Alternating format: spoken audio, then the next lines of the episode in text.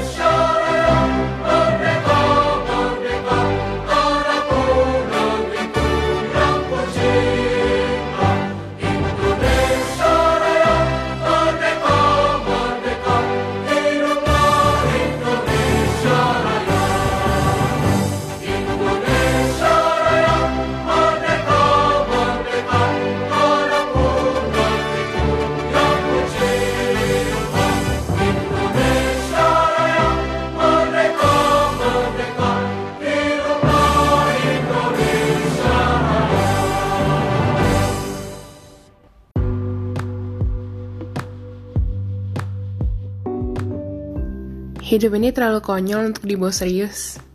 Bersinggahlah sejenak di podcast ini untuk mengawang. Selamat Hari Kemerdekaan Indonesia yang ke-75. Ewu. Jadi sekarang ini kan kita sudah memasuki bulan Agustus. Yes. Udah memasuki bulan-bulan di mana kita akan merayakan kemerdekaan Republik tercinta kita. Hmm. Uh. I love Indonesia. Eh tapi kalau misalkan ngomongin cintalah produk-produk Indonesia ya, jujur gue sekarang lebih seneng belanja di merek lokal dibanding merek luar. Benar, benar. sebenarnya merek lokal pun nggak nggak kalah nggak kalah bagus dari merek-merek yang Iya. luar. For information, sekarang saya sedang meminum kopi dan merek kopinya adalah Kopi Kenangan. Brand favorit saya. Nah, Brand brand Indonesia favorit saya. kita bersama. Nggak, brand favorit gue tetap Fore lah, Fore. Oh iya, tapi tetap Indonesia Oh iya, ya. Maksudnya Fore. kalau kita Indonesia. kita nongkrong kalau nggak ke mall gitu, kalau nggak ke pusat perbelanjaan pasti kita nyari kopi dan kita pasti ke kopi kenangan kalau nggak Fore. Kalau nggak Ban-Ban. Iya, Ban-Ban merek sekali. mana? Indonesia. Eh ban-ban Indonesia juga ya? Iya. Iya, yang punya yang punya Indonesia. Biasanya kan kalau misalkan mau 17-an nih identiknya dengan upacara-upacara dulu kan. Upacara di Benar. istana, upacara, di Upacara di sekolah-sekolah. Jadi uh, pengen ini sih berbagi sedikit aja. Jadi uh, Dela ini kan dulu anggota Paskibra ya. Coba dong Del berbagi kisah gimana pengalamannya waktu jadi petugas upacara 17-an gitu. Soalnya kan Dulu sih gue ada cerita konyol sih, gue salah gerakan. Gue salah gerakan tuh tepat di depan kakak kelas pas kibra gue. Anjir, gimana ya? itu pas lagi upacaranya tapi Pas lagi upacaranya, upacara 17. Wow.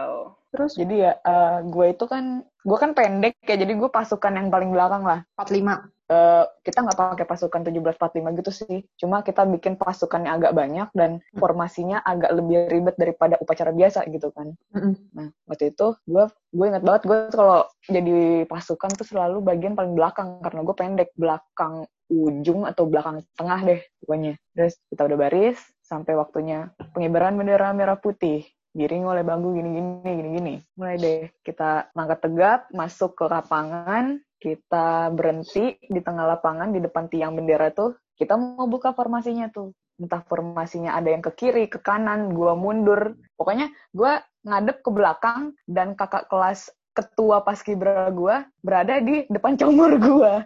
Karena dia jadi ketua kelas ketua kelas kelas dia di depan gitu kan. Terus gua tuh salah ngitung irama ketukan kaki gua.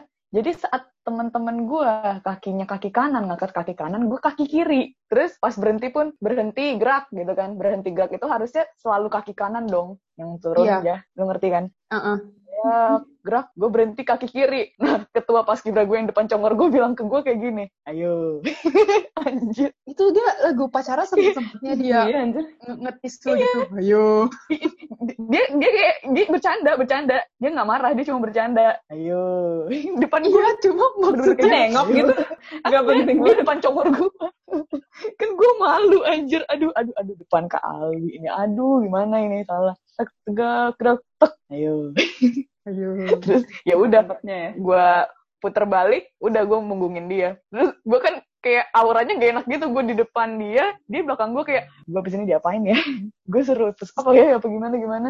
Tapi ternyata abis keluar upacara, gue gak diapa-apain sih. Cuma Untung lucu aja. aja, gue nahan ketawa pas dia ngomong gitu. Tempat nah, nahan ketawa, nahan ketawa lagi. Jadi petugas tuh worst thing ever tahu. Apalagi bagi orang-orang yang susah nahan ketawa ya. Tapi Mm-mm. untungnya cewek itu kan harus senyum ya, yang bol yang iya. muka berak oh iya, kan oh iya. Yang muka berak itu cowok. gue Muka berak. Iya, kalau cewek harus tetap senyum. Tapi itu sih dulu dulu gue juga waktu kalau disuruh senyum mulu, gue sampai apa ya, sampai udah kayak fake smile gitu anjir saking capeknya senyum mulu. Iya, kayak pegel gitu tahu bibir. Gue kan Wak. Kalau gue sih dulu, eh gue nggak tahu sih cerita kocak apa enggak, apa cerita mengecewakan ya. Jadi eh, kan lapangan sekolah gue kan tidak sebesar Istana Negara ya, Wak ya. Iya, iya sih. Kalau Iya. Mana ada, Wak, sekolah sebesar Istana Negara lapangannya. International School mungkin ya. internal gue mungkin. Nah, Nah, dulu tuh kalau gue dibikinnya kayak formasi 17 8 45 Del. Oh, pakai formasi itu. Dan tapi enggak maksudnya jumlahnya enggak sama, tapi yang di formasi 8 jumlahnya sama. Nah, eh gue itu kan enggak gue nggak gue nggak ngerti dah. Emang kayak tangan gue tuh emang kayak letoy gitu loh. Jadi dulu tuh gue kalau misalkan eh, handball, sekolah handball, pelatih gue selalu ngomong eh, tekniknya tekniknya tuh eh, gue udah bisa gitu. Maksudnya tekniknya udah mengerti. Tapi tuh tangan gue untuk melempar bola tuh kayak letoy banget gitu loh. hmm. Nah, terus kan kalau misalkan di istana, formasi, eh maksudnya barisan 8 kan barisan yang, barisan baki ya. Gila lu, Mm-mm. kalau misalnya lu dulu kalau jadi anak basket, lu jadi baki kayak suatu kebanggaan banget gak sih? Wah, Iya, apalagi lu jabatan jadi baki. tertinggi. Iya kan, apalagi kalau lu jadi baki di 17-an. Makanya kalau misalkan upacara di istana, pasti itu yang dica apa, yang digencer-gencerin banget, baki sama pengibar, pengerek gitu-gitunya kan. Pengibar, pengerek, pem- pembentang. Pembentang apa? Bak- pengibar, baki tuh yang bawa ya? Iya, yang bawa. Nah, terus gue tuh ditempatin di barisan 8 paling depan. Temen-temen gue udah pada gini, wah gila aja, kayaknya sih lu nih jah bakinya, kayaknya sih lu nih jah. Terus kan gue jadi kayak, jadi kayak ah masa sih, ah masa sih, gak mungkin lah, gak mungkin lah. Kan gue jadi kayak gitu kan, ah masa sih, gak mungkin lah. Terus temen gue ini, dia di barisan 17 tapi paling depan. Terus nggak taunya yang bawa bakinya temen gue di barisan 17. Gak jadi gue nya. Sebenernya gue juga kayak, gue justru takut gitu loh kalau misalkan jadi baki. Karena kan tangan lu harus bener-bener stand still banget kan. Sementara gue tuh nggak bisa. Tangan gue tuh letoy banget, Wak. Padahal biasanya kalau latihan tangan dipukul-pukul deh, ya kan? Biar nggak letoy, dipukul Oh, dari belakang. Iya anjir. Oh, mesti mesti tangannya mesti kuat banget kan. Saking gue udah udah nggak pernah latihan gitu-gitu, udah nggak pernah olahraga lagi, badan gue jadi letoy. gue juga nggak aktif kok sebenarnya pas kibra tuh. Ya, Iya, seperti luar biasa teman gue dua-dua ini. Karena gue dari dari dari kecil sampai SMA bahkan ya, sebenarnya gue termasuk orang yang sangat amat apa ya apatis ya di dihitungnya. Kalau untuk 17 Agustusan, apalagi upacara, bahkan gue sebagai peserta aja tuh males datang gitu loh. Jadi yang jijah dengan semangatnya ada di sekolah mempersiapkan upacara tersebut, aku di rumah. Aduh, Oh iya, kalian kan satu hari- sekolah ya? Aku kayaknya hari ini Iya. bolos aja deh, Mag. Apatis banget kan gue. Nah, datang saatnya kuliah. Ketika orang-orang sekampus kagak ada yang masuk 17 Agustus. Saya upacara dengan dosen-dosen dan anak-anak Oh, nggak ikut iya. upacara tau, Den. Hah? Gue nggak ikutan. Iya, nggak nggak wajib. Ini Ikutan. cuman kayak eh, rektorat, dosen, anak-anak UKM. Gue kayak anjir dari SD sampai SMA, gue apatis kagak ikut upacara pas kuliah. Ternyata gitu, inilah saatnya gue memperjuangkan gitu ya. kemerdekaan ini gitu kan. kayak kayak apa namanya? Kayak lu diginiin gitu loh. Hmm, karma nih, karma nih, lo bolos mulu selama sekolah. Sekarang lu kuliah, orang-orang gak upacara, lu gue kasih upacara. kalau karma bisa Tapi, berbicara tuh kayak kalau- karma berbicara seperti itu, Den. Tapi pas kelas 3 SMA, gue juga udah nggak mulai males ke sekolah buat upacara gitu loh. Oh, kalau gue mah sudah mendarah daging dari, dari Kelas kecil. 3 kayaknya, kelas, kelas 3 kayaknya gue udah nggak ke sekolah deh. Oh, lu udah nggak nggak itu ya, nggak paskib lagi ya? Tiga. Iya, karena kan gue juga nggak ak- nggak begitu aktif di paskib dan gue tuh jujur aja gue nggak begitu deket sama anak-anak paskib gitu. Jadi gue kayak, ya yaudahlah gue nggak usah masuk, gue males juga mendingan gue tidur. Terus nonton upacara di istana. Gue tuh anak paskibnya dikit, Wak. Kayak maka- makanya tuh kayak, mau nggak tuh ya, harus itu. Terus baru di angkatan ke bawah, gua ke bawah-bawah tuh baru rame, baru aktif lagi. Pas di gua tuh dikit banget paskibnya. Nggak rame gitu, makanya kayak, duh mau meninggalkan juga tidak enak. Harus bersatu untuk mempertahankan gitu kan. Mempertahankan, kayak at least yang penting ada bawahannya gitu. Maksudnya anak-anak bawah ada yang ikut. Tapi ya sih, gua juga semenjak kuliah, kerjaan gue setiap 17-an tuh gue mantengin TV nontonin itu upacara 17-an. Pokoknya gue gue cari yang mana, channel mana yang uh, reporternya nggak banyak bacot. Karena selama upacara tuh reporter bacot mulu kan. Bener-bener. Gue tuh pengen nonton dengan hikmat gitu loh. Apalagi tuh gue nungguin banget tuh pas Gita Bahana Nusantara anjir. Parah. Yang itu ya, syukur. Iya, Iya nggak sih? Sedih Eh, syukur gak sih? bener. Syukur selalu di itu kan? Selalu, Selalu, selalu. selalu. Bener. Kan kita bersyukur. Iya, kita bersyukur atas kemerdekaan ini, anjay. Aku. Sebenarnya seru sih di kampus upacara gitu, karena eh, upacara juga ajangnya di mana kita dikasih apresiasi gitu sama kampus kalau pernah men- menang lomba gini-gini gini. Kan perwakilan UKM pada datang tuh, sedangkan paduan suara rame sendiri gitu kan. Terus pasti di, dibacain basket, gold medal gini-gini gini, paduan suara, weh, gitu kan kayak satu kebanggaan dilihat sama dosen dari semua fakultas, anak-anak UKM, anak-anak BEM, Presma gitu-gitu kan. Tapi oh abis itu tuh juga kita nonton kalau anak-anak UKM itu numpul di M lantai 6 buat dikasih makanan. Makanannya tuh kayak ada bubur sumsu, makanan-makanan Indonesia sambil nontonin Oh ada upacara. gitu ya? Sambil nontonin upacara juga di TV-nya tuh barengan Pak Hermaji kan. Terus kita kayak, weh, weh, weh, nonton upacara rame-rame gitu. Kayak nonsens aja gitu, kayak, weh, itu ganteng ya, cantik ya, gitu. Iya, iya, iya, iya, iya. Terus nanti Iya, terus iya. pada pada ngomenin, eh gila Baki tahun ini cantik banget ya, Baki tahun ini Iya, iya, iya. Pasti yang, yang paling dicari tuh Baki dulu. Eh Terus- Baki tahunnya siapa gitu? Terus kita ngetawain yang tidur dong. itu tidur. Oh iya ada ada ada. Oh tidur. Tapi sumpah tuh apa kayak gue mempunyai cita-cita sendiri untuk, untuk bisa menghadiri upacara 17-an di tanah cuma untuk Gita Bahana Nusantara doang. Gue seneng banget gitu loh. dengan Eh, itu mereka kenapa Unif, ya? unif apa sih? Gue lupa deh. UPH ya? Kita Bahana Nusantara. IPB Oh, ya? emang itu uni. Mari kita lihat. Eh bukannya paduan paduan suaranya kadang bukannya dari SMP SMP gitu. Oh, dia komunitas punya kementerian itu ya, pendidikan ya? Iya. Tuh keren, wah gue kayak hmm, setiap kali melantunkan syukur gue tigo bergetar. Oh, ini tim Oh, paduan sedih. suara terdiri dari 136 putra atau putri hasil audisi dari 30 Susah loh masuk provinsi. kita bahana tuh. Tim orkestra terdiri dari Adiknya, 66 adiknya orang teman gue itu. dari seluruh Indonesia. Oh, berarti dia audisi, wah. Den? Apa sih Den?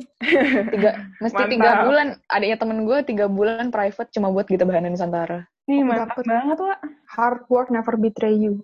Oh, gue inget banget tuh tahun-tahun berapa ya? Kayak pas gue kelas 12 SMA ada. Lu Terus pernah kan- ikutan itu nggak, Zah? Apa? Pas Kibraka. Oh, seleksi. Iya. Enggak. Terus gue dikata-katain. Karena gue tinggi, tapi kenapa nggak ikut seleksi? Soalnya temen Iya. gue ada yang lebih pendek dari gue.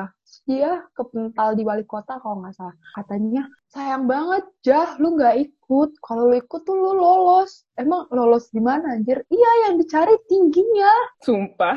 Gue pikir Iya, skill. karena awalnya Tinggi. diseleksi dari tinggi dulu. Iya, tinggi dulu. karena eh, gimana ya nggak tahu deh eh, kayak gue nggak ini ini hitungannya rasis nggak sih apa gimana gue nggak ngerti dah pokoknya dicari tinggi dulu Bukan rasis ya. Yang dicari tinggi dan good looking. Eh, Iya, beauty bener. privilege berarti kan? Tuh, kayaknya bukan Nanti gue dibully bukan, nggak? bukan Ngomong bukan gini. bukan bukan beauty privilege sih apa apa appearance privilege karena tinggi lu juga dicari woi bukan cuma beauty bukan cuma muka lu doang dan itu kelempar cuma gara-gara pendek Oh. padahal kan hitungannya kan ya bas sebagai cowok tidak maksudnya ya tidak jelek lah ya. Tapi dia kelempar cuma gara-gara pendek. Gara-gara waktu itu apa kayak berapa orang di dekatnya dia gitu disandingin sama dia terus dia lebih pendek akhirnya udah dia dia tidak dilolosin.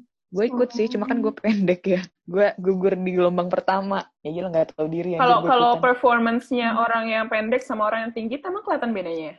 Eh, takut nggak menyeimbangi barisan. Oh, jadi Iya. harus rata gitu. Iya. Heeh. Biar Makanya kadang pun kalau misalkan apa dari pokoknya yang paling tinggi pasti paling depan. Oh, terus turun aja gitu ke yang paling pendek belakang gitu. Yes. Tapi nggak tapi nggak ada- kayak tangga gitu kan? Oh, enggak. Enggak, enggak. Jadi nggak Perbedaannya juga jauh-jauh cuma beda lah ya. sedikit aja. Heeh. Ya perbedaannya tuh dikit-dikit kayak ya paling sesenti, sesenti, dua senti. Mm-mm, Biar nggak terlalu kayak tangga gitu. Biasanya sih 106 berapa? 169 ya? 8. Sekitar Kayak 165-an sih kalau Kayak di cewek. atas di atas 165 deh. Eh, pas Kibraka tahun ini serius. gimana? Nah, nggak tahu tuh, gak, ada info-infonya dah. Biasanya kan kalau 17 September kan banyak diskonnya. Oh iya. Abis kelar nonton upacara, nyari nih. Oh, mana nih diskon, mana nih diskon nih, mana? Cari, samperin. Atau enggak, kalau misalkan di rumah lu ada Karang Taruna, lomba. Gue tau gak, gue dulu pernah lomba makan kerupuk, terus gue menang juara satu. Terus gue berpikir ya, Oh iya. Lomba apa aja lu pada yang pernah? Gue waktu itu gara-gara lombanya pas gue udah gede, jadinya gue nggak bisa ikut yang lain-lain. Gue bisa ikutnya makan kerupuk. Hmm. Terus gue baru sadar, Wak, gue kan tinggi ya. Ya iyalah gue menang gitu. Sekali lagi Iya juga. ketinggian, sekali lagi ketinggian menjadi satu hal yang mendukung. tinggi privilege. Kayaknya di Tinggi 17-an privilege. lu menjadi, lu menjadi orang yang tinggi sangatlah di privilege kan ya 17-an tuh. Masalah, masalahnya gini nih. Kalau lawan gue, lawan gue yang lebih kecil-kecil dari gue gitu. Kan mereka kan mesti bersusah payah untuk at least jinjit gitu ya. Kalau gue kan gak usah jinjit. Tuh Iya ya, jinjit. lu tinggal tinggal berdiri aja udah. Iya, hop hop hop hop hop hop udah terus juara satu. Yeay. Kalau gue dulu sih di sebel- rumah gue sebelum ini kan masih komplek gitu RT RW gue bikin kayak lomba gitu. Terus gue kan masih gendut dulu. Terus setiap tahun tuh pasti selalu bilang, Dela, Dela kan gendut. Kamu Iya. lomba makan telur puyuh ya. Emang ada. Kan pas Emang ada ya lomba makan telur puyuh? Sumpah gue Ada. denger. Ada. Itu lu diapain Gue telur dianggap bisa makan cepat karena gue gendut gitu kan. Lombanya tuh di, di piring ditaruh telur puyuh tiga biji. Nah, Mm-mm. itu cepet-cepetan ngupas telur puyuh sama makan. Sumpah. Sumpah. Berarti Pertama kali gue denger nih cerita kayak gini. sama. Berarti yang Sumpah. dinilai bukan skill makannya. Kecepatannya. Mm-mm. Siapa yang pertama duluan habis? mengupas Heeh. telur puyuh. Eh terus lu ada, mengupas telur puyuh. ada yang itu nggak ada?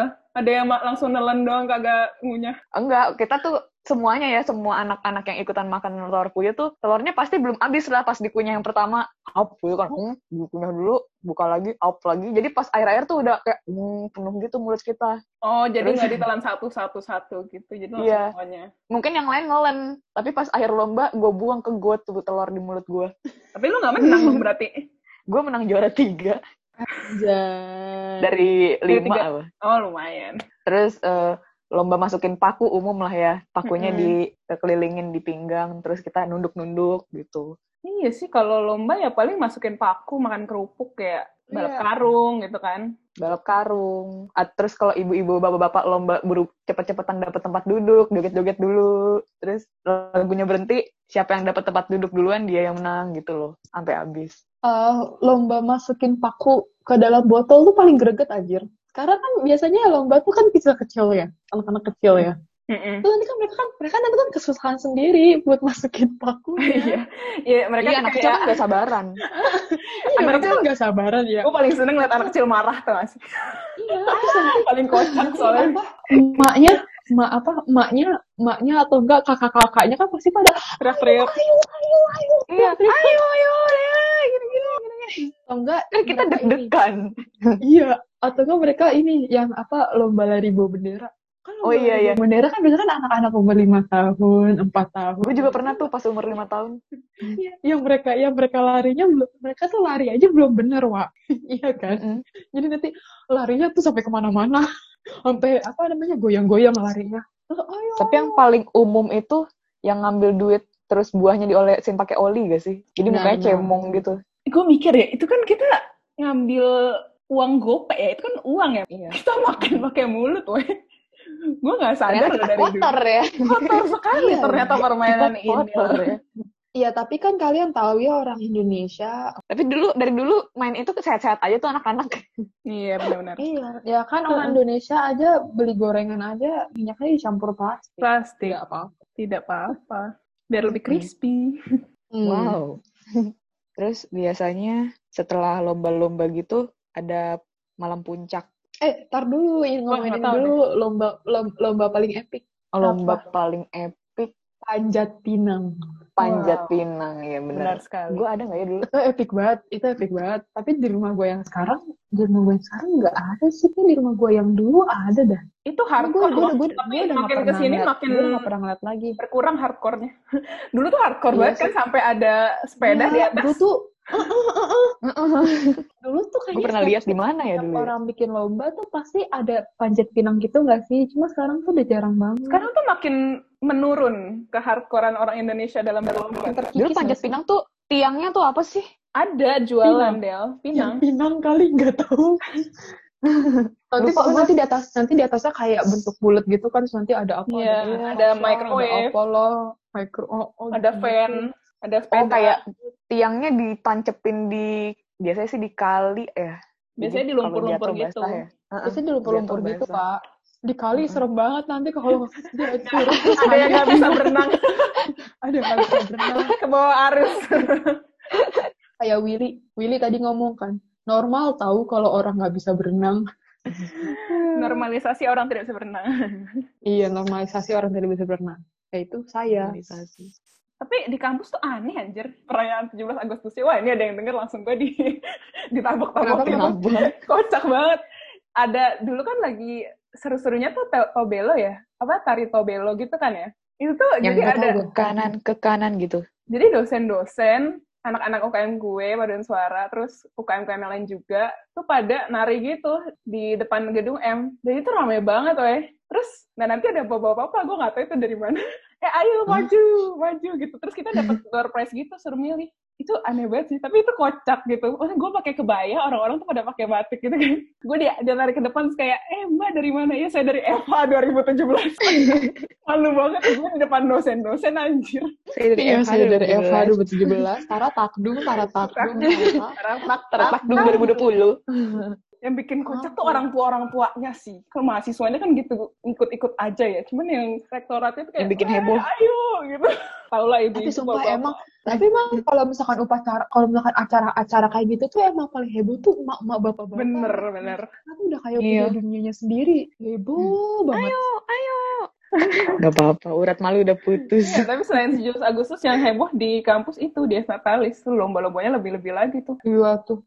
Des Natalis tuh yang pernah dosen-dosen di lantai dua joget-joget bareng gak sih? iya iya Latihan. ulang tahun Hari. kampus ulang tahun kampus Kan sebulan tuh. Iya berarti tahun ini enggak ada ya dia Natalis ya? enggak November Iya. harusnya tuh 29 November Eh, apa lo? Cinta banget lo. oh sama iya oh, iya dong Apalnya.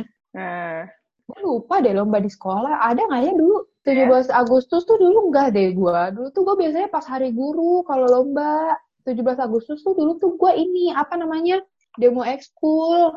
Hmm. Demo ekskul, seinget gue, gue nggak ada ada lomba dulu. Jadi kan misalkan tuh kalau Agustus kan uh, awal-awal masuk apa anak baru gitu kan. Nah mereka tuh sekalian demo ekskul deh seinget gue. Tuh kan gue gue sih nggak pernah inget kalau misalkan gue lomba 17-an di sekolah sih. kalau 17 Agustus di kampus juga isinya kan maba. Maksudnya kalau misalkan gue yang ngisi 17 Agustus, jadi sebelum ospek universitas itu mereka harus datang ke 17 Agustus. Nah, yang datang itu bakal ditandain senior untuk kayak mimpin parade pas ospek nanti. Bener, berarti Agustus 17 Agustus tuh ajang mahasiswa atau siswa baru. Bener. Iya. Hmm. Yang Terus? saya dulu apa? Saya sih dulu apatis. Dulu kalian pas 17 Agustus pada datang nggak sih sebelum jadi sebelum jadi mahasiswa? Kan disuruh Enggak, datang enggak. tuh. Oh enggak. gue juga enggak sih. di briefing senior. Apatis gue. Iya benar, gue juga apatis dulu ya. Gak apa-apa, gak apa-apa perilaku apatis tapi hati nasionalis, mantap. Anjay. Bisa lu. iya, dengan hati nasionalis, maksudnya kan kita kalau ke mall gitu, tanpa gue sadari, gue selalu crave kopi-kopi dari Indonesia. Gue kadang suka gimana gitu kalau sama yang luar. Sebenarnya tuh ya, gue nih kalau misalkan kalian tahu, kan gue pencinta teh ya. Iya. Biasanya gue tuh lebih suka black tea kan, kayak Mm-mm. Earl Grey, English breakfast gitu-gitu. Eh, awal tahun kemarin teman gue si Jaki dia itu magang di perkebunan teh gitu. Terus Wow. karena dia karena dia tahu gue suka teh, dia bertanya lah, lu mau teh nggak? Gue bawain teh nih dari sini, teh langsung gitu kan. Terus gue tanya teh apa? Yang Jasmine. black tea apa-apa gitu-gitu kan. "Ah, ini yang black tea jah. Terus dia ceritalah tentang white tea gitu-gitu. Terus gue bilang kan, "Ah, kenapa sih susah banget nyari teh enak yang di Indonesia gitu? Maksudnya kayak ah, biasa kan teh-teh Indonesia kayak bukannya gue bilang nggak enak sih, Semuanya Iya, jasmine. tapi heeh, dan terus dan rasanya pun standar kan, Den, nggak yang wow wow wow banget gitu. Tapi menurut gue Tongji wow sih rasanya. Green tea-nya juga enak. Green tea sama Enggak, gua- gua- jasmine-nya. Menurut gue, menurut gue B aja. Terus ah gue bertanya kan, kan Indonesia perkebunan tehnya banyak ya, maksudnya nggak mungkin lah dibikin teh-teh yang biasa-biasa seperti ini kata gue gitu. Terus Hmm. karena dia magang di tempat itu dia cerita sebenarnya teh yang dijual di Indonesia tuh teh-teh bukan gue bilang teh sisaan juga sih, kayak bukan produk terbaiknya gitu loh. produk terbaiknya mereka itu diekspor ke Eropa. Sebenarnya tuh kan gue kan biasa kan kadang terkadang kayak bukan bukan twinning, Dilma eh Dilma ya apa Dilma, sih? Dilma. Iya Dilma, Dilma itu kan enak ya, tapi kan lebih pricey kan. Itu bukan merek Indonesia bukan sih Dilma? Bukan. Bukan Wak, dia merek Sri Lanka. Nah, Hmm. maksud gue kayak gue gue pas mendengar itu tuh kayak agak disappointed gitu loh kayak aduh kenapa yang terbaik harus di, Yang terbaik kenapa harus dikirim keluar gitu? Uh-uh. Nah, maksud gue kan kayak ya bikin aja gitu kayak suatu tempat atau menjual khusus teh teh terbaiknya gitu. Saya untuk untuk, untuk orang-orang Indonesia gitu. Padahal kan pem- penikmat teh di Indonesia kan banyak ya. Maksudnya Benar-benar. teh itu kan di- bisa dinikmati dengan secara massal gitu loh. Terus dia bawain gue black tea-nya. Walini gue dah. Enak banget. Kalau nyokap gue kadang kalau teh tubruk itu kan gue dibeli, gue dikasihnya teh tubruk gitu kan. Sama nyokap gue tuh biasanya tuh eh, kalau misalkan teh kayak gitu direbus sama air. Jadi kan itu kan kayak menguar banget gitu gak sih rasanya. Nyokap gue tuh sampai sampai suka banget. Ini tehnya enak banget, kamu beli di mana deh? Gue bilang dikasih temen, habis magang dia di perkebunan teh.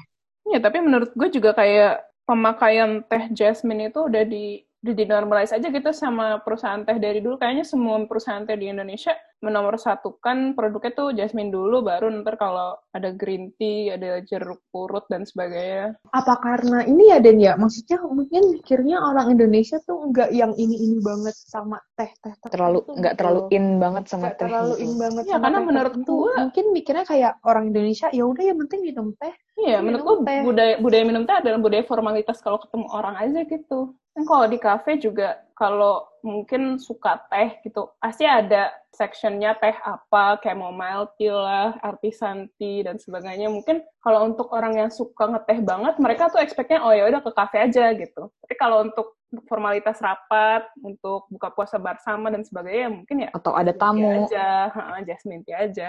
Biasa, biasanya kalau ada tamu sih dikasih teh manis, pokoknya teh manis aja deh. Hmm. Iya. Nge-simplified culture aja gitu.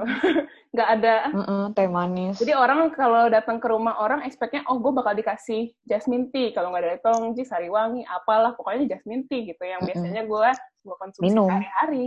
Kalau tiba-tiba ulang, tiba-tiba, hmm, kok rasanya seperti ini? iya iya sih iya ya Iya. karena maksudnya semua orang Indonesia minum teh tapi belum tentu penikmat teh yang aneh-aneh Iya, benar. Iya. karena chamomile tea aja kan kayak nggak semua orang yang suka teh suka chamomile tea deh. Karena kan rasanya kayak bukan dia kan rasanya kayak teh herbal gitu ya. Iya. iya juga ya. Iya sih iya sih orang-orang kayak orang iya sih. Gue juga kalau misalkan mau teh yang aneh-aneh ya di kafe atau enggak ya gue beli paling gue beli di rumah atau apa gue beli yang campuran atau enggak gue beli yang Earl Grey-nya doang karena gue suka banget teh Earl Grey kan Hmm. Terus Mm-mm. palingan kalau misalkan orang Indonesia dengan jasmine tea, misalnya di restoran ya palingan dicampur serai, kalau nggak dicampur lemon untuk menambah rasa yang lain, kasih ginger atau apa, tapi tehnya Mm-mm. tetap jasmine tea gitu. teh yang lain tuh personally gue kalau nyari teh, kalau nggak ke kafe, eh, yang artisan kafe. ngomongin teh Indo ya gue baru inget nih waktu itu temen gue pernah ngasih tahu di daerah Kebayoran itu tuh ada tempat minum teh khusus minum teh itu di situ tuh dia tuh jual berbagai macam teh cuma Mm. jatuhnya bukan kafe kayak warkop tapi nggak kayak warkop sih kayak warung minum teh gitu loh House of Tea. Hmm. House of Tea. Eh, ada namanya Nanti House of kan Tea. Silakan dicek ya guys. Itu tuh kata temen gue enak banget terus kayak lo tuh bisa bisa bisa dapet terus waktu gue searching searching gitu kayak bisa dapet info info tentang teh kayak lo tuh nanya nanya gitu ke ownernya tentang teh gini gini Iya, gue jadi pengen ke House of Tea. Tapi teh juga teh khususnya milk tea juga sekarang kan lagi lagi hype In banget banget. di Indo. hype banget Dan milk tea menurut gue banyak banyak juga variannya ada oolong tea, ada black tea, ada jasmine, ada green tea gitu. Tapi yang black tea sih yang enak tau. Mungkin orang Indonesia nggak kelihatan kalau penikmat teh aneh-aneh, tapi mereka menikmati proses tea dengan milk mungkin ya. Milk tea kan Mm-mm, mm-mm. sekarang semua orang suka. Siapa yang nggak suka milk tea?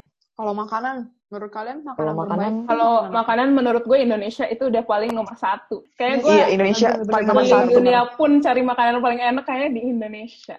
Jadi ada orang Amerika, memang dia Mhm. kayak tinggalnya di Korea, tapi dia orang Amerika. Terus dia ke Indonesia, dia nyobain McDonald's sama KFC. Nah itu kan McDonald's sama KFC kan brand Amerika ya. Mm-mm. Dia tuh bilang ayam Lebih KFC suka. dan ayam McDonald lebih enak dari ayam McDonald sama KFC. Eh, ayam KFC di Amerika. Itu kayak what? Mungkin emang kan Karena setiap negara kita beda-beda banyak. beda-bedain ya eh, kombinasinya rasanya juga di adjust dengan lidah masyarakatnya. Tapi Indonesia gini Mm-mm. Den mereka tidak mengenal micin benar. Di Cina kan juga pada make micin. Tapi makanan Chinese nggak se savory kita, nggak begitu terasa gitu bumbunya.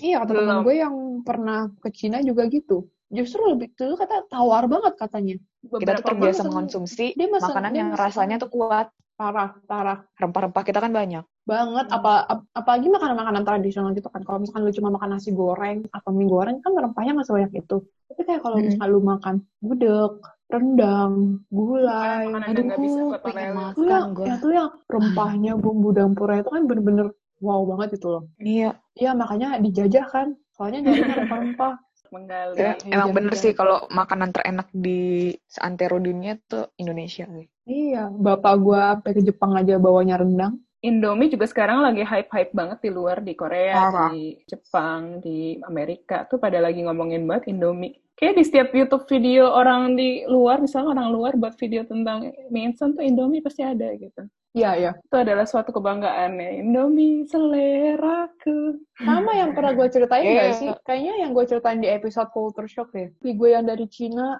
dia dia bilang dia, dia tiap hari makan mie kan. Tapi begitu ketemu Indomie tuh kayak dia makin parah makan Indomie terus. Ini enak banget sumpah ini enak banget. Tapi emang Indomie enak itu sih Wak. Gue Iya. nggak ngerti sih kenapa Indomie enak itu makanan Indonesia tuh terbaik lah. Mungkin karena kita terbiasa bertemu rempah kali ya Iya. Hmm. Semua hal tumbuh di tanah kita, weh. Kan ada lagunya. Apa namanya? Batang kayu Batang dan, kayu eh, dan- dan batu jadi tanaman. Benar, batang kayu dan batu jadi tanaman, Wak. Siapa Batang tahu kayu. mungkin kalau ada yang mau terinspirasi buat video YouTube, ntar lu cari batang terus batu, siapa tahu.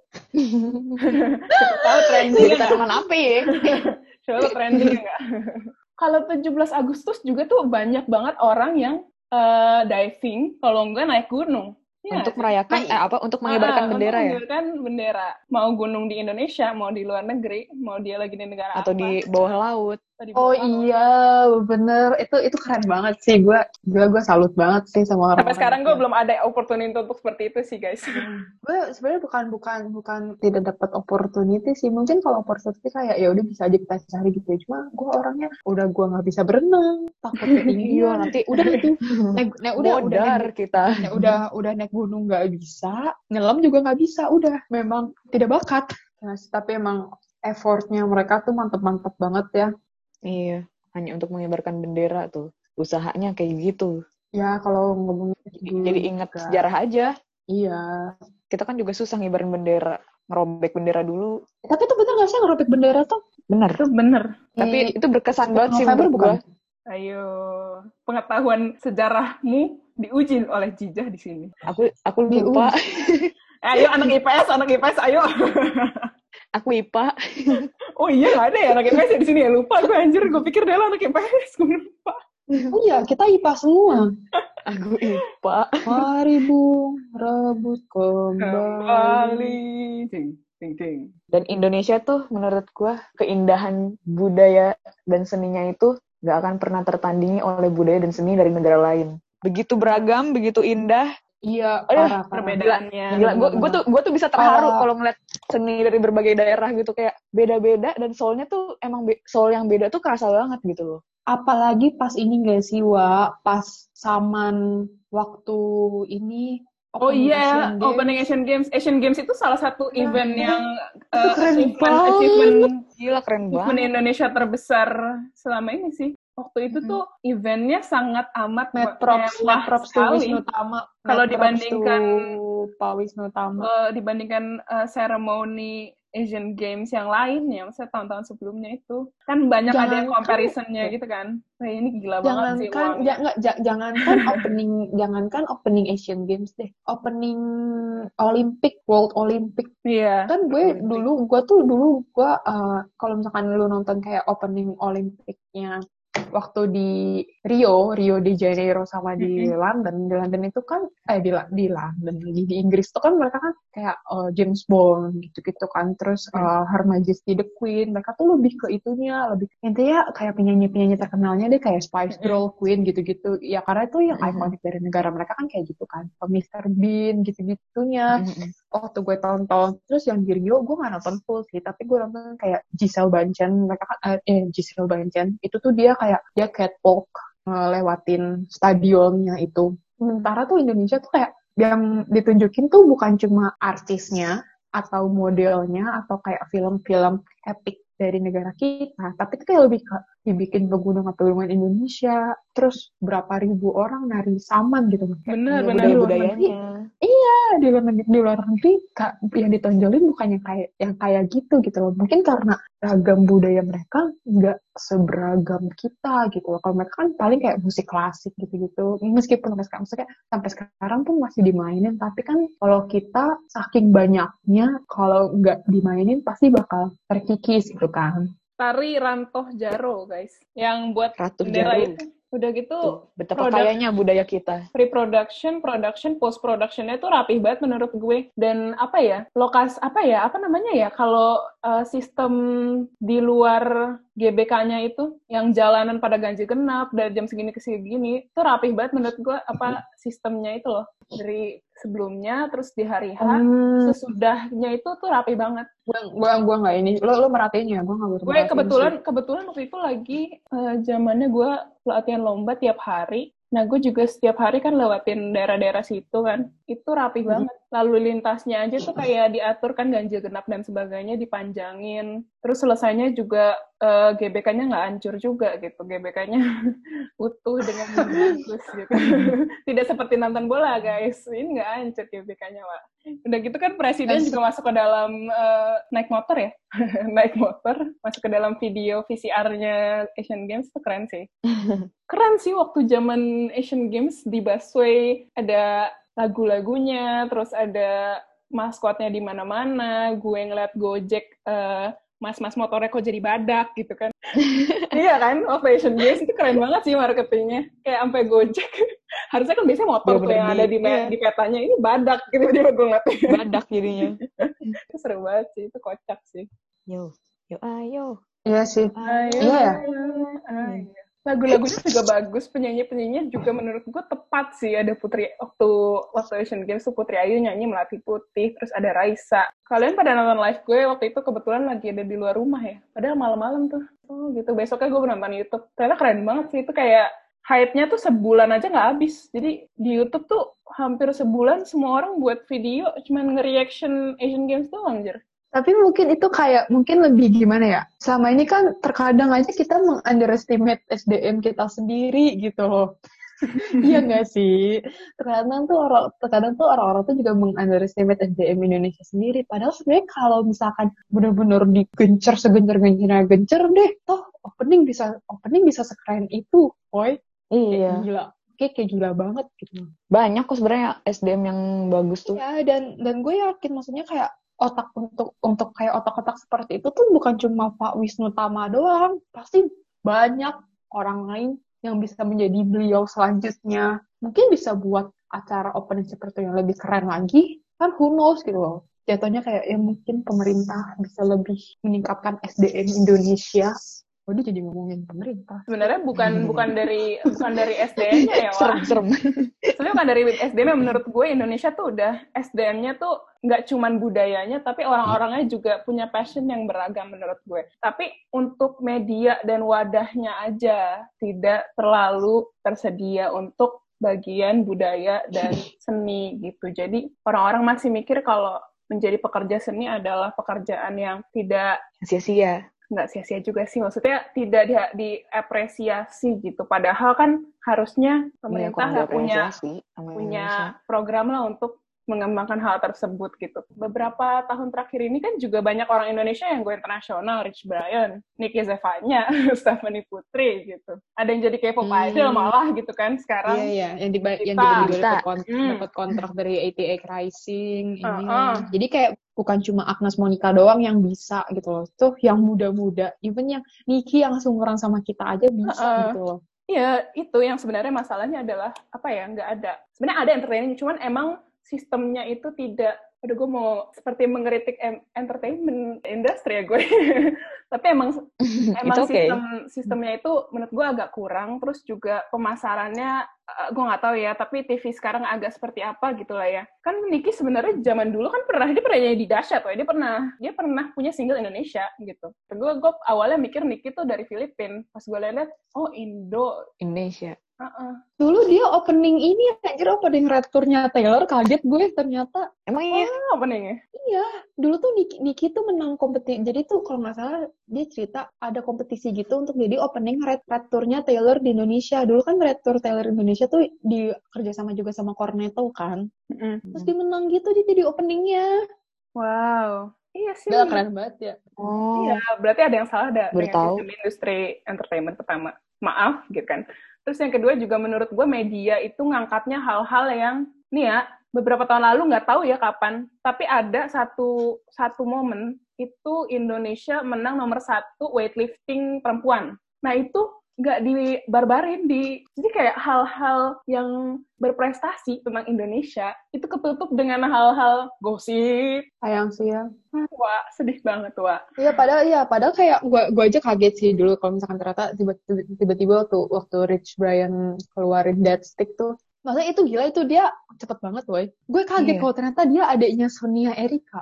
Iya dan sebenarnya banyak kok in- uh, artis Indonesia yang tour keluar ke Jepang, ke Amerika, ke Europe gitu. Bahkan kan uh, Reality Club juga pernah tour ke Jepang, tapi emang nggak banyak yang tahu gitu. Hmm, mungkin ketutup medianya sama gitu ketutup ketutup. ketutup sama ini yang hari sensasi. Begitulah wa. Begitulah kerasnya hidup di sini.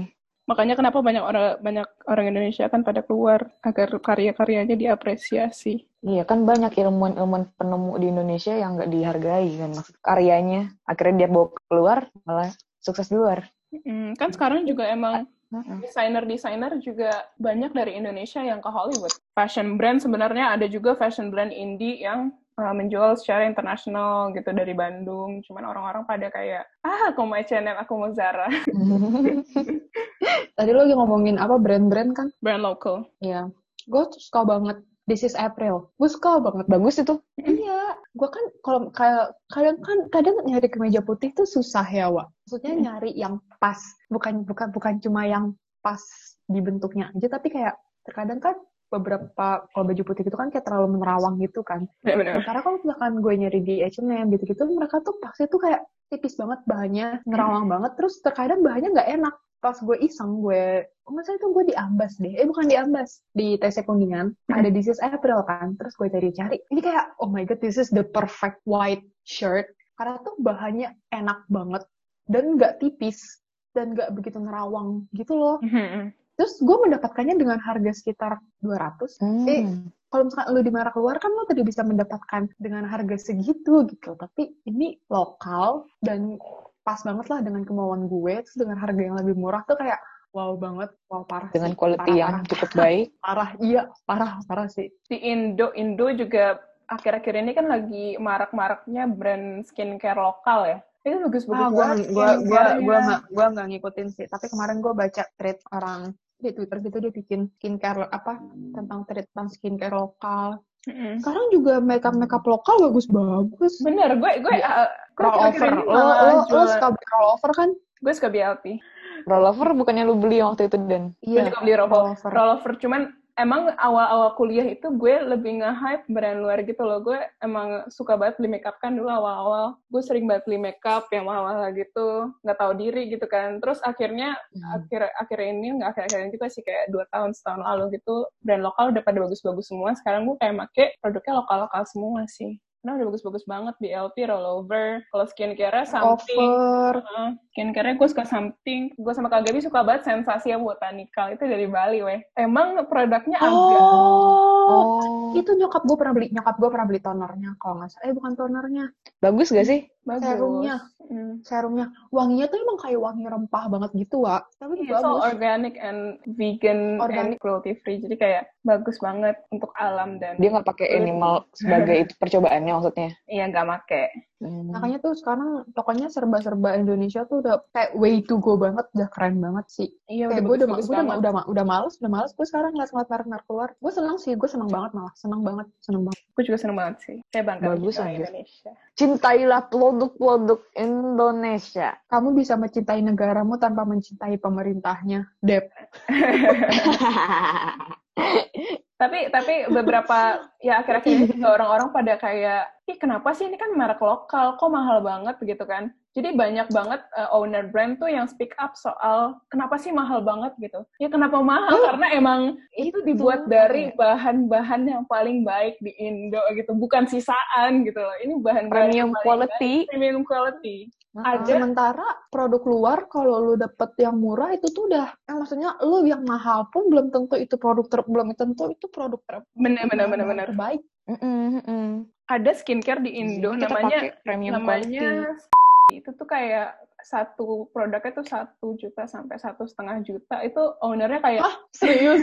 iya gue kaget sih, gue kaget sih. 800 sampai Terus satu setengah juta itu Ya beli SK2 dong. Heeh. ah gimana sih ya, yang mahal karena apa ya karena kita eh, bawa produk ini dengan bahan-bahan yang terbaik gitu ini lu mendukung negara lu lu mendukung produk lu lu, lu kenapa malah ngeluh ah bagusan produk luar mendingan harganya sama ini dan sebagainya enggak tapi ini juga dengan mereka diapresiasi di negara sendiri mereka juga pasti bakal mudah juga untuk diapresiasi di luar gitu jadi harus dari Mm-mm. negaranya sendiri dulu yang nge-hype Harus Korean mulai dari skincare kenapa Korean dasarnya skincare, dulu. Korean skincare kenapa nge-hit sekarang karena orang Koreanya tuh nggak cewek nggak cowok semuanya pakai Korean skincare di drama Korea isinya Korean skincare idol-idol pakai Korean skincare makanya semua orang bisa mengapresiasi hal tersebut karena negaranya sendiri nge-hype gitu loh Mau, uh-uh. K-pop Benar, itu benar. Karena negaranya di sendiri negaranya mengapresiasi. K-pop itu kenapa gila di luar karena itu dibangun di negaranya sendiri dengan bahasa mereka dan gaya mereka dan sistem entertainment mereka gitu cintailah produk iya bener juga. lu baru orang lain bisa mencintai produk lu Dan gini, dan gini, Nah. Wak. Kalau misalkan emang dia bilang mahal, ya udah berarti lu bukan pasar dia untuk menjual. Bener. iya dong. Iya dong. benar-benar Kalau misalkan dia jual, misalkan dia jual murah, berarti dia menjual untuk semua pasar, maksudnya untuk semua kalangan. Iya, se- sehingga terjangkau. Heeh, tapi kalau ternyata bagi beberapa orang mahal, ya udah pasarnya bukan lu, nggak Iya, usah benar. marah. nggak suara Pasarnya bukan SK itu juga bukan lu Iya. pasarnya. Oh, maksudnya Indonesia yang- bagus bagus Yang murah, yang yang murah juga ada. Nggak usah menjadi penyinyir seperti itu. Orang menjual mahal. Toh yang murah juga banyak yang bagus kok sebenarnya. benar-benar Iya, dan orang menjual mahal juga pasti ada alasannya. Alasannya. Nggak mungkin. Kan mereka, mereka kan pebisnisnya, kalaupun menjual mahal pun ya mereka juga pasti mikir dong untuk biaya Mm-mm. produksinya, keuntungannya dapat berapa, begini gini gini gini gitunya. Nggak mungkin asal ngasih harga. Terus akhir-akhir ini juga kan gue di karantina makin banyak dengerin lagu, Spotify makin banyak explore gitu. Gue banyak Hmm. nemuin loh kayak genre-genre yang baru yang gue pikir itu musisi luar padahal Indo anjir. Kayak genre-genre lo-fi gitu-gitu. Banyak banget Jas jadi lu kan gue suka ada recommendation dari Spotify setiap hari Minggu. Kalau nggak weekly apalah namanya itu. Tuh gue dengerin Hmm. ternyata orang Indo gitu kayak band-band lo-fi gitu banyak wa lu jangan nanya apaan karena banyak banget sumpah Hmm. yang kayak reality club gitu reality club gitu-gitu Oh, jadi ada di bawahnya kan suka ada description tuh kalau iya. gue People pas gue, also listen to gini. pas gue scroll this is a band from Bandung Indonesia. Gitu gue kayak wah gila sumpah kayak lagu kayak gini dari Indo. Gue baru ternyata Indo Eh, iya sih, lagu-lagunya iya sih. beragam sekali wa. Gitu nggak cuma lagu-lagu cinta-cintaan dengan melodi yang dari Mifa gitu. Gue gue tuh gue pertama kali dengar Elephant Kind juga gue pikir ah ini jangan-jangan band luar. Karena mari kita karena lihat. tuh band luar banget. Dan Bang Mastro itu kan kayak Inggrisnya kayak fluent banget ya di di lagu itu. nih Iya. gue bacain yang Indo di playlist gue ada eh, Girl Gang itu Indonesia terus Beat Love Fox Endara Delilah Glamour Lights Oh, in Girl Gang, gue suka banget Girl Gang dan gue Girl suka Gang. Girl Girl Gang Girl Gang Indo itu deh kalau nggak salah ya tahu gue Indo. Dia dia yang dia yang- ini enggak sih yang lagunya tuh yang thriller apa eh ya Trills Trills Girl Gang. Ya, Thrills. Itu kan itu itu tentang sugar daddy lagi anjing lagunya. Iya nih tuh ini Indo depan Turas juga Indo Hot kan summer night when we first met. Ah, banyak, Wak. seventeen. Kurosuke kan juga Indo It was Robin. Gue suka Itu Kurosuke. Tel, tel, tel, tel, tel. Ada Inti dari segala inti. gini aja deh Eh. kita tutup dengan harapan-harapan kita untuk Indonesia ke depannya ayo mulai dari jijang Harapan gue untuk Indonesia ke depannya adalah semoga bisa jadi negara maju, ah, pemerintahannya bisa lebih baik lagi, dan juga lebih berpihak ke semua kalangan, bukan cuma ke kalangan atas doang. Pokoknya menurut gue PR untuk membenahi Indonesia tuh banyak banget. Banyak banget. Tapi gue juga berharap semoga anak-anak muda yang seumuran kita, atau anak-anak muda yang di bawah kita, atau uh, at least kayak below 25, below 30, itu masih punya semangat, benar-benar semangat buat merubah Indonesia menjadi lebih baik lagi ke depannya yes dan tetap melestarikan budaya-budaya Indonesia biar adik-adik kita, anak-anak cucunya itu nggak eh, mm, bukan apa maksudnya? Juga mengetahui Masih- apa yang masih kenal, diwariskan masih oleh nenek kenal. moyang. Iya, benar Mm-mm. sekali. Itu dari saya. Saya lempar pada boleh dah. Harapan gue untuk pemuda dan pemudi Indonesia ke depannya. Gue cuman mau kalian percaya kalau apa pun yang kalian lakukan apa pun yang kalian suka itu lakukanlah pertama. Terus kedua benar-benar lu nggak butuh recognition siapa pun atas hal yang lu lakukan. Jadi tetaplah berada di jalan lu lu nggak harus jadi youtuber untuk jadi terkenal lu nggak harus jadi dokter untuk membantu orang lain gitu. Apa pun yang lo lakukan kalau itu bermanfaat teruslah di situ gitu. Dan gue berharap di di Indonesia itu orang-orang baik terus terus memperjuangkan kebaikannya amin. Dan Amin. negara ini juga semoga dipimpin oleh orang-orang baik juga Amin. panjang umur kebaikan silahkan Dela Kalau gue pesan untuk Indonesia, khususnya buat anak-anak kaum kaum muda-mudi yang sekarang sih yang mungkin saat ini kurang mengenal budaya bangsanya sendiri. Gue berharap bisa lebih kayak menggali dan melestarikan budaya-budaya yang ada, entah itu seni seninya atau budaya-budayanya, lu harus tahu. Karena seperti yang gue bilang, gue sangat mencintai Indonesia dengan segala seni budayanya karena tidak ada negara lain yang seni dan budayanya seindah dan sebanyak Indonesia. Betapa banyak tuh keanekaragamannya. Jadi lu nggak harus apa mengikuti tren ikut-ikutan orang luar, gak usah. Kalau lu emang suka sama budaya lo, kayak entah lu suka menari tradisional, entah lu main teater, entah lu eh, suka main gamelan, entah lu mau jadi sinden, lakukanlah gitu kayak. Itu adalah salah satu cara untuk lu bisa menjaga warisan budaya dari nenek moyang kita yang sebenarnya seindah itu, Hmm. yang bahkan lebih indah dari apa yang kita bayangkan mungkin, gitu. gue mau nambahin ya. Jadi gini, untuk untuk pendengar podcast kita ini, gue belum pernah nemuin orang, gue belum sampai gue umur sampai gue umur sekarang ini gue belum pernah nemuin orang yang bener-bener secinta itu sama budaya-budaya Indonesia. Itu gak, gue belum nemuin orang yang lebih cinta budaya Indonesia itu selain Dela tuh gue nggak pernah. Gue cinta Dela- banget, gue demi Dela, Allah, Dela cinta itu mati. tuh cinta banget sama budaya Indonesia parah. Dela tuh kalau baca literatur tuh dia dibaca literatur Indonesia. Terus eh, teater gitu-gitu pokoknya wah gila sih. dari sastra Pokoknya- Indonesia Iya, pokoknya tuh pendengar masih tahu kalau kalian mau ngomongin tentang budaya-budaya Indonesia, ngomongin lah sama Dela. Dela tuh cinta banget, anjir. Gue belum pernah nemuin Gue orang cinta yang banget. secinta itu Guys, sama budaya gue Indonesia. cinta selain Dela. banget sama Indonesia. Gue nggak Parah. bohong. Gue nggak bisa meninggalkan Indonesia karena gue sangat cinta. Apa ya seni budayanya itu gue, aduh, kayak gue tuh bisa nangis kalau ngelihat seni dari berbagai macam daerah. Karena Iya. setiap gue pergi mengelilingi, eh, maksudnya kalau pergi liburan ke entah ke Medan, entah ke Bali, entah ke eh, Lombok, keluarga gue tuh selalu menanamkan bahwa setiap jalan-jalan harus ada wisata budaya agar kita mengenai mengenal wisata tersebut. Jadi gue lah bisa bisa tahu kecak, bisa tahu tari. Gue belajar nari tortor di Medan sama patung gale-gale. Terus Ah, gua seru ngeliat- banget. Iya. Terus Wow. gue ngeliat suku Sasak di Lombok. Kita nan nenun, nenun kain-kain itu gitu kayak itu I enjoy it and I love it banget. Aduh, Iya. mau nangis gue. Oh, jangan. Tapi jadi tahu ya gue gue kadang gue kadang juga kalau misalkan yang gue bilang tadi kalau misalkan gue lagi denger syukur dinyanyiin sama kita bahan Nusantara tuh gue pasti nangis gitu loh. Ada sesuatu yang tercekat di tenggorokan gue, apa gue nggak bisa berkata-kata. Nggak lebay tapi itu beneran. It's okay, lu Eh. mau jadi apa? Lu mau jadi penari tradisional, lu mau jadi sinden, lu mau jadi pemain gamelan, mau orang-orang bilang itu eh, profesi lu miskin atau nggak ada masa depannya.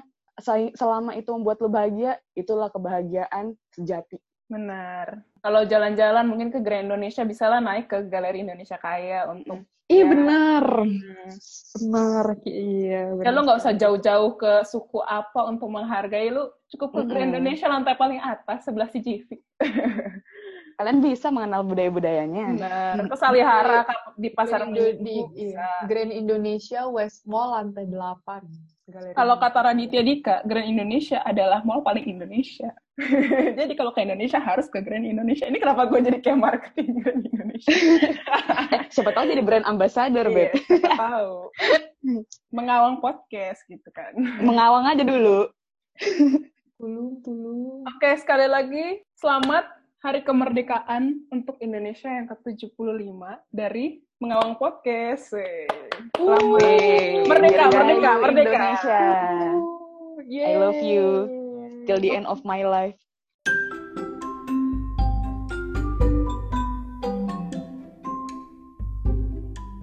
Loha, udah dengerin ya? Makasih ya udah dengerin. Sampai ketemu di episode selanjutnya ya. Dadah!